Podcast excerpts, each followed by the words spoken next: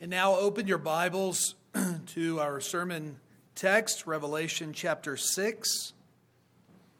We'll be reading the whole chapter together.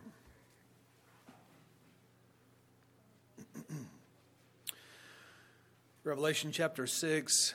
Beloved, this is God's holy, inerrant, and infallible word. Please give it your full attention. Now I watched when the Lamb opened one of the seven seals.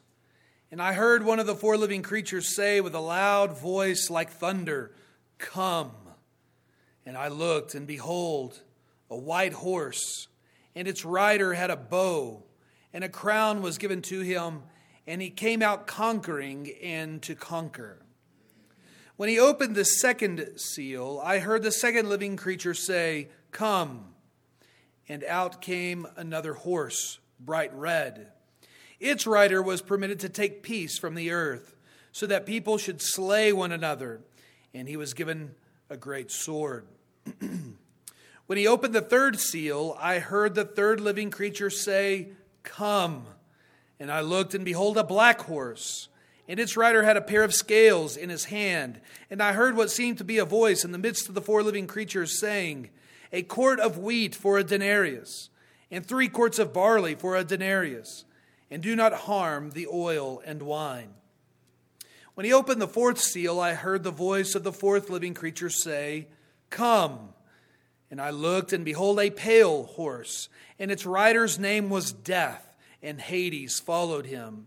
And they were given authority over a fourth of the earth to kill with sword, and with famine, and with pestilence, and by wild beasts of the earth.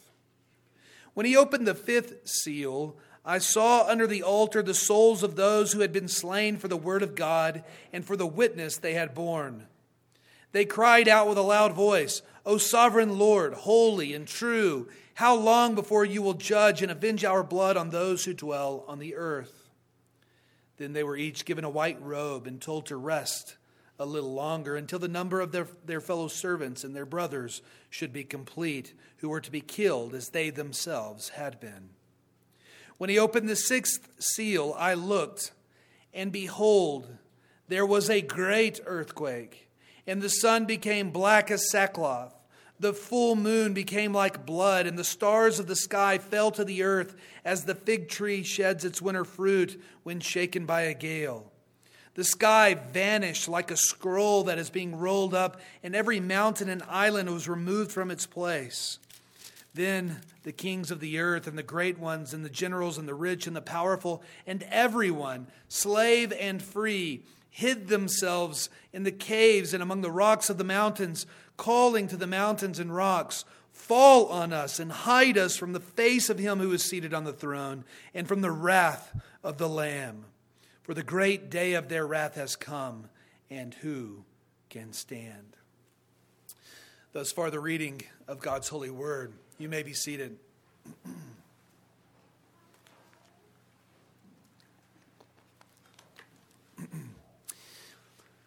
I have made the case at times throughout this series that God, the triune God, is what is central in this book.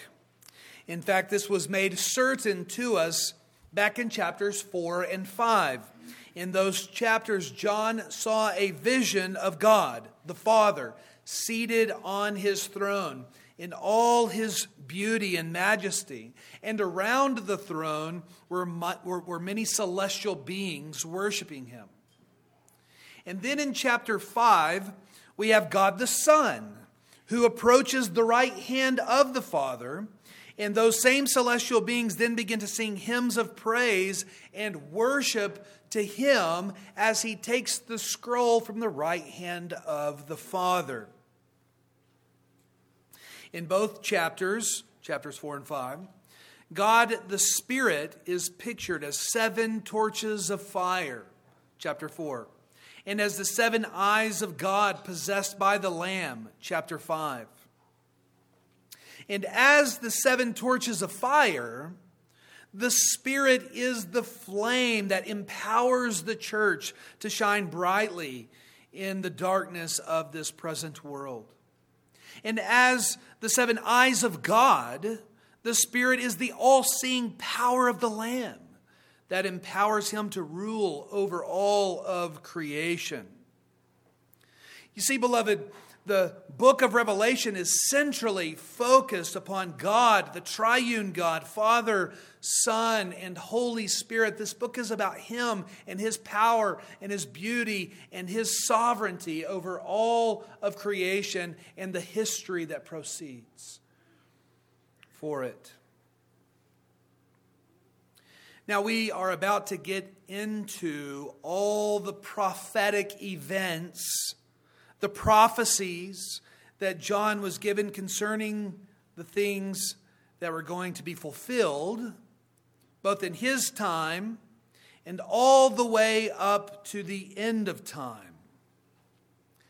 But what we cannot do is lose sight of God in all of this. The triune God, the one who is sovereignly ruling over all of these events. God the Father is seated on his throne, and the Son is seated at his right hand with the power of the Holy Spirit, whom he has poured out upon his church. And therefore, we, the church, we should not fear what will take place here on earth, whether war or famine or pestilence or even death itself. Rather, we should remain faithful, bearing witness to Christ and his gospel. He is our priest king, seated at the right hand of the Father, our great high priest in heaven. And so he tends to his church and provides mercy and grace in times of need. That's what he does as our great high priest. And as our mighty king, he rules over all of creation and brings it to its predetermined end. And this must be our focus, not only as we continue through this series here in the book of Revelation, but it must be our focus in our daily lives, no matter what is going on around us in the world. These truths, you see, will aid us in being faithful witnesses to Christ and his gospel in all circumstances of life. And so let's look at our text this morning. Here in chapter 6, Christ begins to open the seven sealed scroll. We are told in the previous chapter that only he was worthy to open the scroll because he had conquered as the lion and the lamb. Having died as a slain lamb, he devoured death like a mighty lion. In other words, by dying, he defeated death and the one who had the power over death, namely the devil. Well, in our present chapter, Christ is now going to begin opening this scroll. Now, please keep in mind that the scroll, as we learned in our previous two sermons, the scroll is the plan of God to bring the kingdom of Christ to its consummation, to its completion, to its consummation. Christ's kingdom was commenced when he ascended into heaven and it will be consummated once the events contained in the scroll have run their course.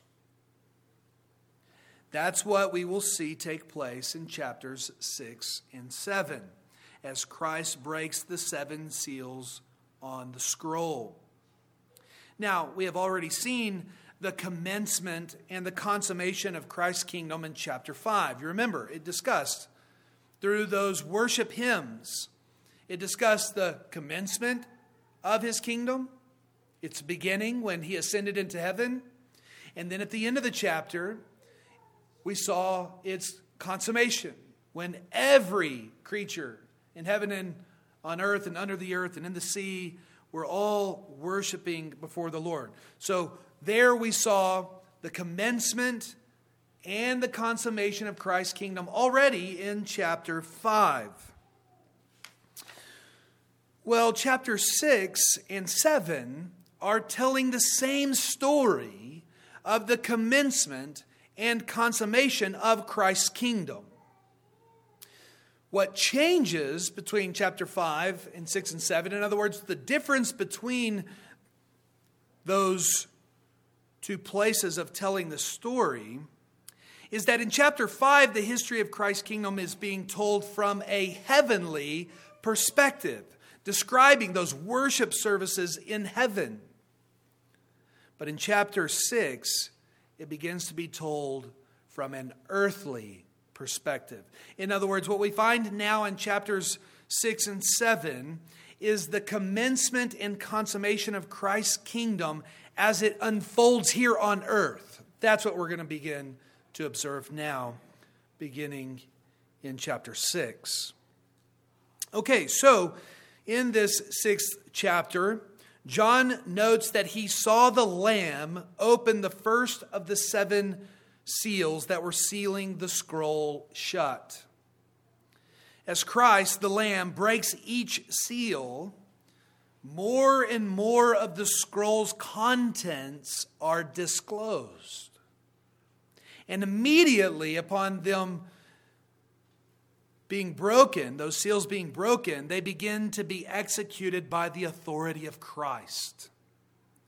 Now, the first four seals are uniquely related to each other, and our focus is going to primarily be on them this morning. We'll follow up on the fifth and the sixth seal of chapter 6 in a future sermon, Lord helping us. But these first four seals belong together and are popularly known as the four horsemen of the apocalypse.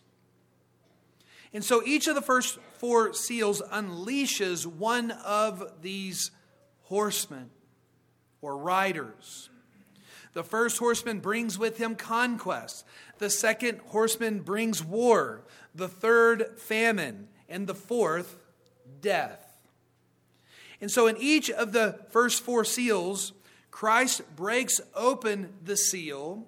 That's how it begins. He breaks open the seal, which then prompts one of the four living creatures to call forth one of the horsemen, each of whom unleashes destructive events upon the world. Now, what's the purpose of all that?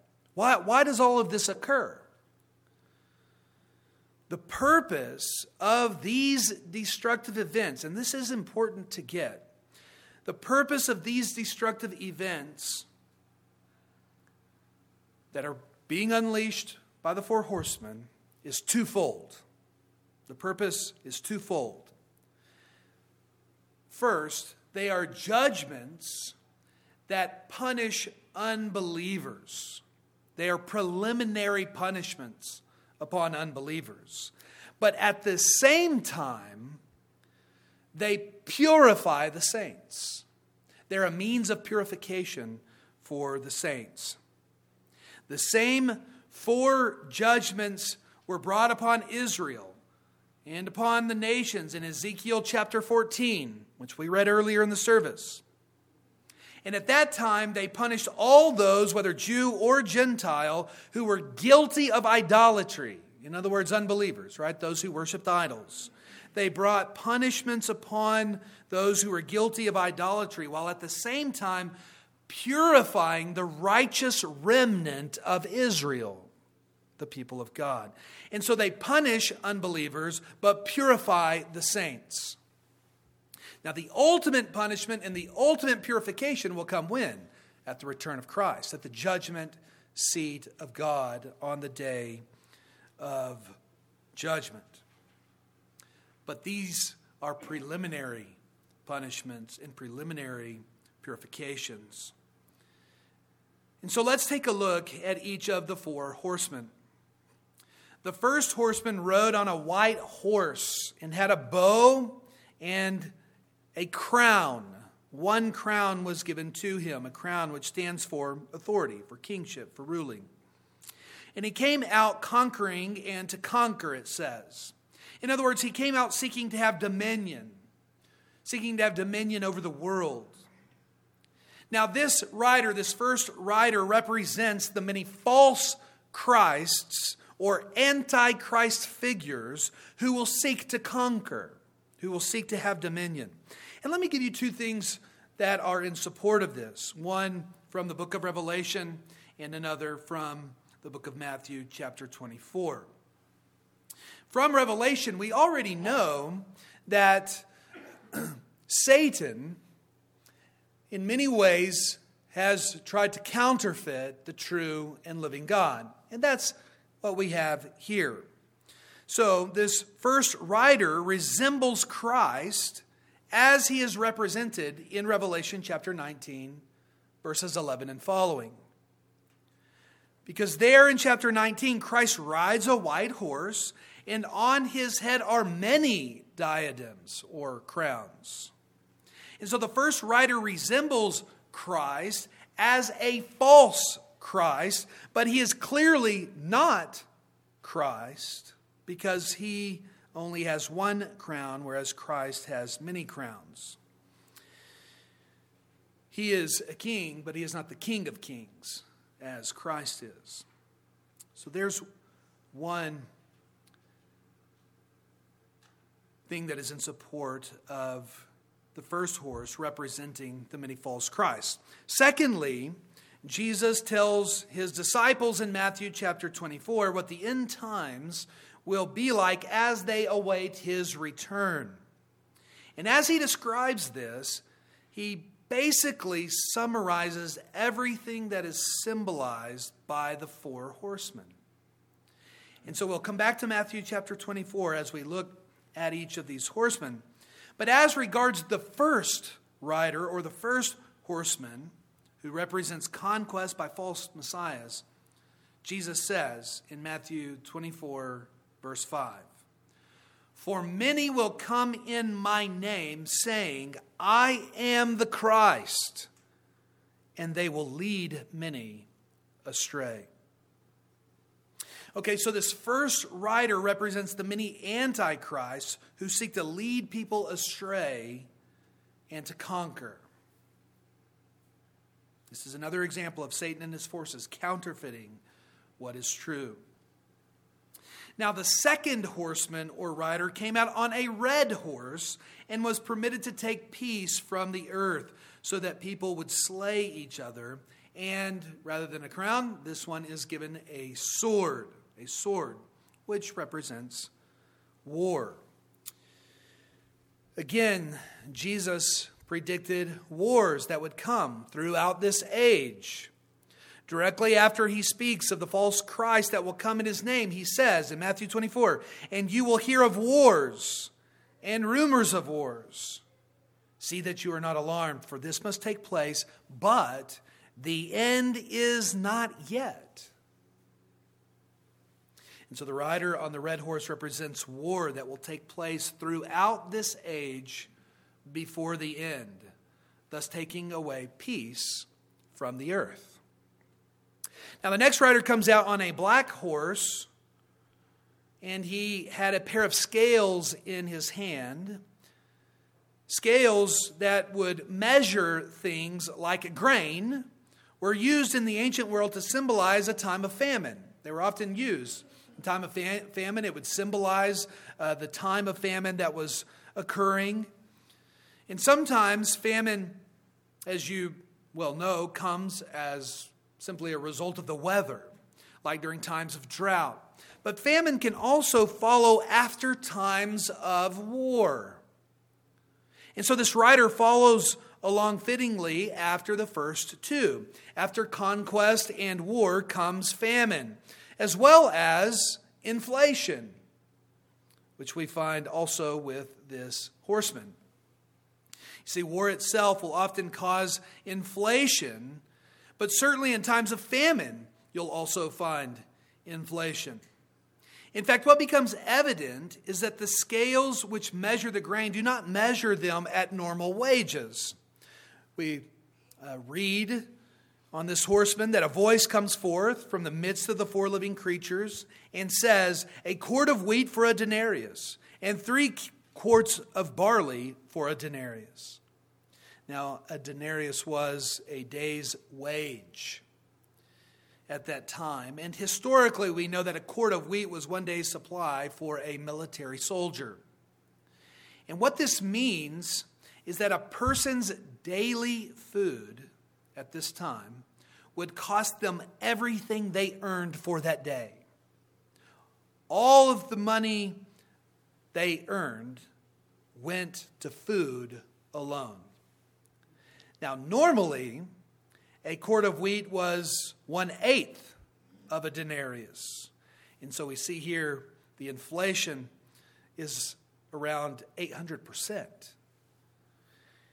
And the last thing that we read about this third rider is that the oil and wine were not to be affected, which basically means that there will be limits to this judgment of famine.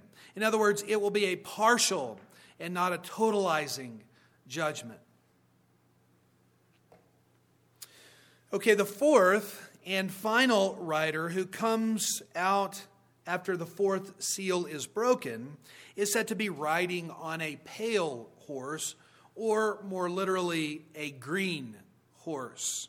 And the reason is because it represents death, and therefore the rotting away of the body as it turns pale, as it even turns green after death. And so the rider's name is Death, and Hades, which is the realm of the dead, follows this rider, it follows after him. Now, naturally, death follows after conquest, war, and famine. Specifically, it says that the rider brings death by sword, famine, plague, or it could also be translated pestilence, which really has the meaning of, of, of disease, and epidemic disease, and then finally also by wild beasts.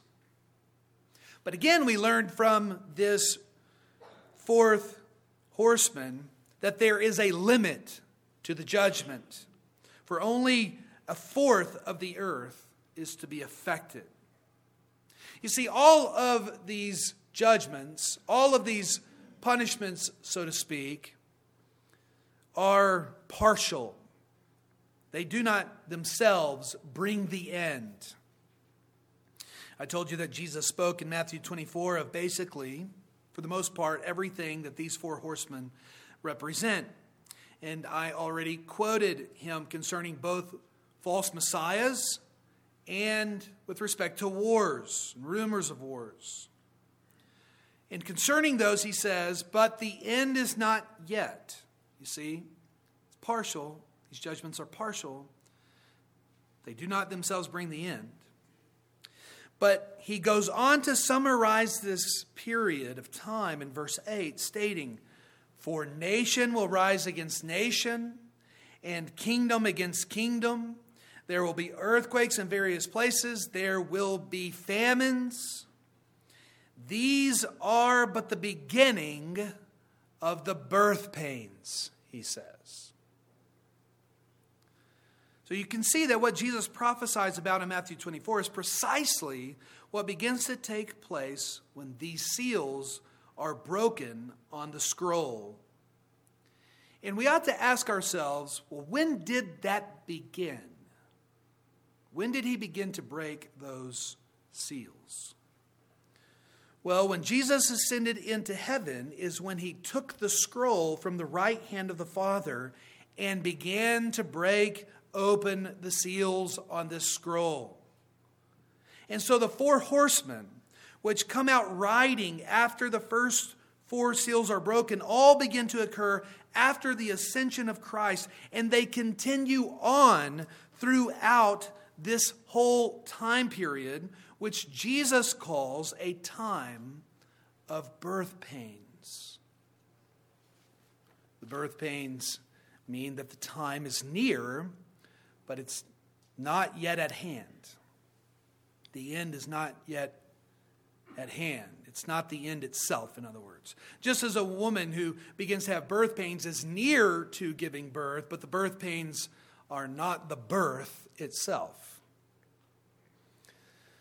Beloved, all these signs symbolized by the four horsemen have been taking place since the first century and have continued on until now. But what did Jesus say about these signs? He says that they will take place, but the end is not yet. And so these events have all been occurring since Jesus ascended into heaven. Now, as we think about some of these things, we, we tend to think uh, of the description of these punishments as being something that occurs only at the end, only right before the Lord returns. For example, we tend to think that there will only be one Antichrist who comes right before Jesus returns. But the Apostle John himself, the one who writes down for us the words of this revelation, the words of this book, he says in his first epistle, in 1 John chapter 2 verse 18, "Children, it is the last hour.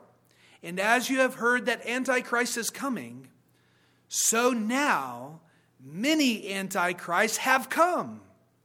Therefore we know that it is the last hour."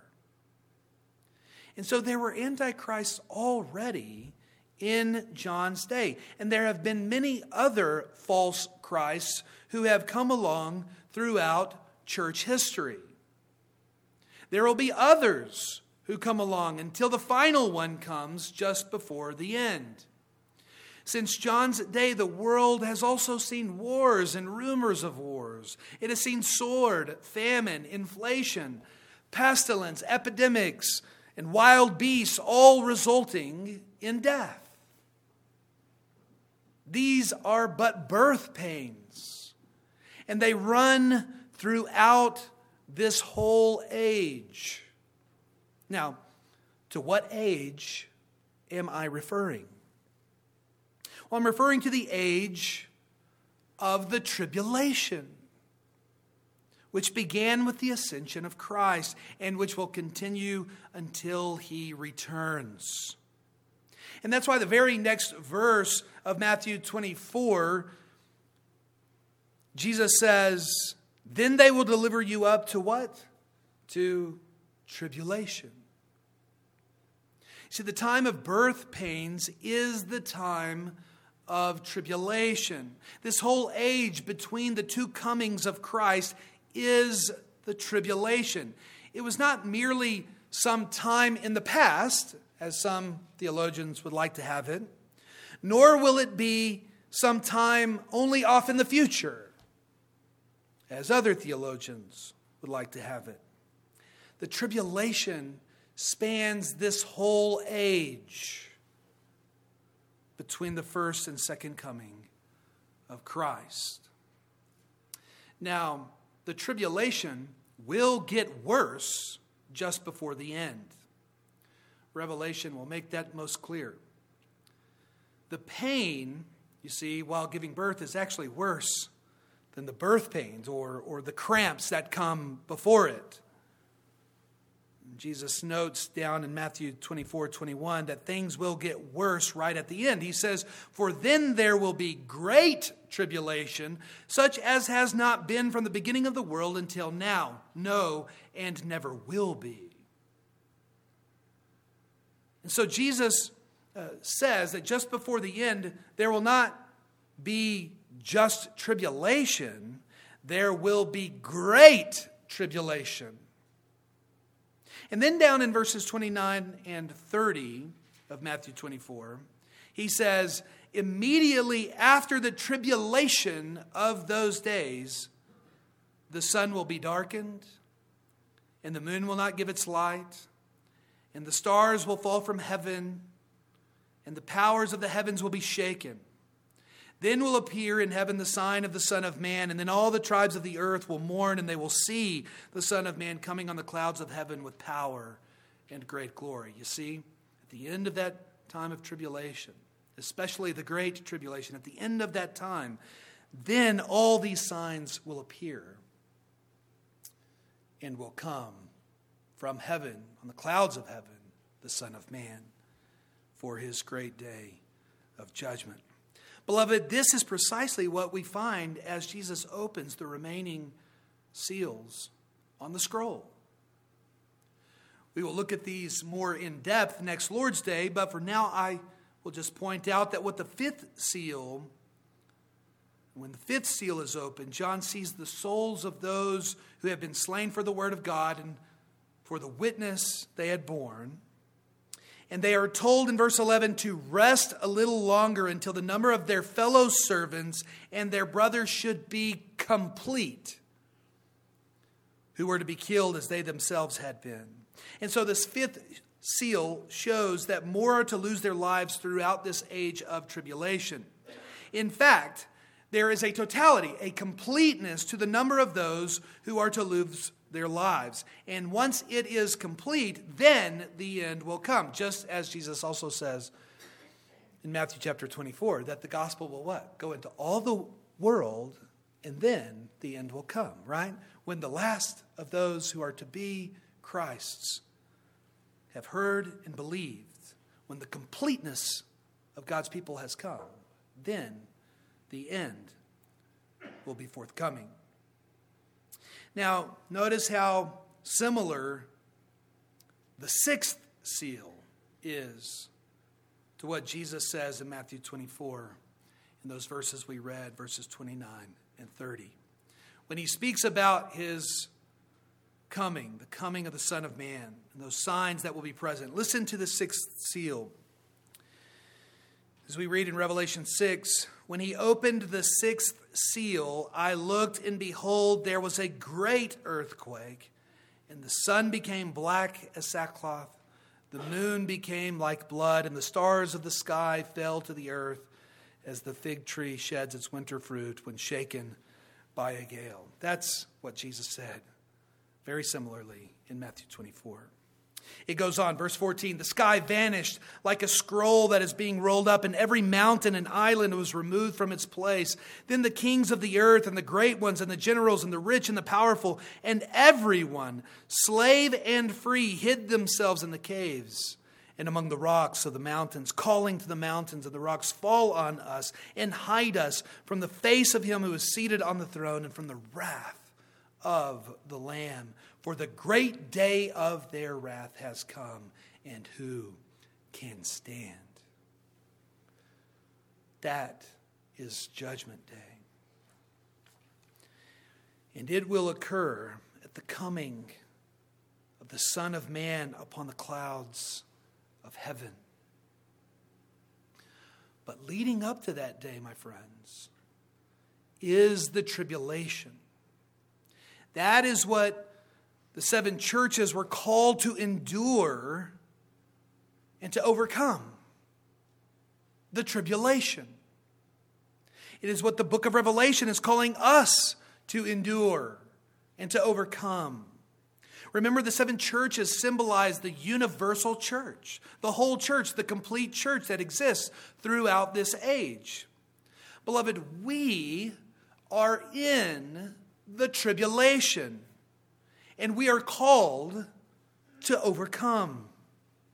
This tribulation, represented by the four horsemen of the apocalypse, are judgments that are preliminary punishments meant for unbelievers, but they are also a means of purification for those who are believers in Christ. Beloved, the tribulation all the sufferings, all the persecutions, all the seductions and temptations, and all the trials which we endure are meant for our purification. Just as gold refined by fire, removing all of the dross, so is the tribulation a process of refinement meant to remove the impurities of sin from us. This process will not be complete, of course, until we either die and our souls go on to be with the Lord, or until Christ returns, whichever occurs first. And it is so important to view our trials, whatever they be, to view them in this manner as a means of our purification in Christ. And this is why we read in the New Testament of the disciples always rejoicing at sufferings and trials. We are told that they would rejoice because they were counted worthy to suffer for the name of Christ. And so when we face sufferings and face trials of many kinds, first we must recognize that Christ is sovereign over this age of tribulation. All of the four horsemen came out by his authority, opening the scroll. No matter how political governments may persecute us Christians throughout the world. No matter what antichrist movements may slander and seek to conquer the church. No matter what disease or pandemic may strike us, we have hope only in Jesus Christ. And so put not your hope in princes or governments nor any earthly military. Put your hope not in science, nor any social organization or movement. God is sovereign over this world and is ruling over it through his Son by the Spirit. He is ruling over it through his Son, our King, the Lord Jesus Christ, who is seated at his right hand. By suffering unto death, he redeemed us from our sin and is now purifying us through the tribulation. And so, as we suffer, we must first recognize that Christ is sovereignly orchestrating the tribulation. Second, we must recognize that the purpose of the tribulation for the church is to purify her. When we face suffering, then we must ask how can we grow and mature through those sufferings in Christ? We must ask how the dross of sin can be removed more and more so that morally we might become more and more pure like gold refined by fire. That's how we are to view our sufferings in the tribulation. And this, beloved, will lead us to be more and more obedient to the Lord. In other words, it will lead us to be faithful witnesses to the Lord. And finally, as we suffer, we must also rejoice. Something that's often lost in our sufferings. We must rejoice, giving glory to God that we have been considered worthy to suffer as Christians in His name. For unto Him be all praise and glory now and forevermore. Amen. Let us pray. Our great God, we thank you for Christ ruling at your right hand over all things to the church and for his purifying us through this tribulation. We are thankful that his spirit is at work in us so that as we face these trials and these temptations and, and all, Lord, that comes forth for us in this tribulation, the Spirit is working in us that our faith might shine in the midst of a dark and crooked and perverse generation. And so, Lord, we pray that your Spirit might sanctify us more and more, that we might point others to the only hope, which is Jesus Christ, so that his elect from many nations might repent of their sins and turn to him. We pray this in his most holy name. Amen.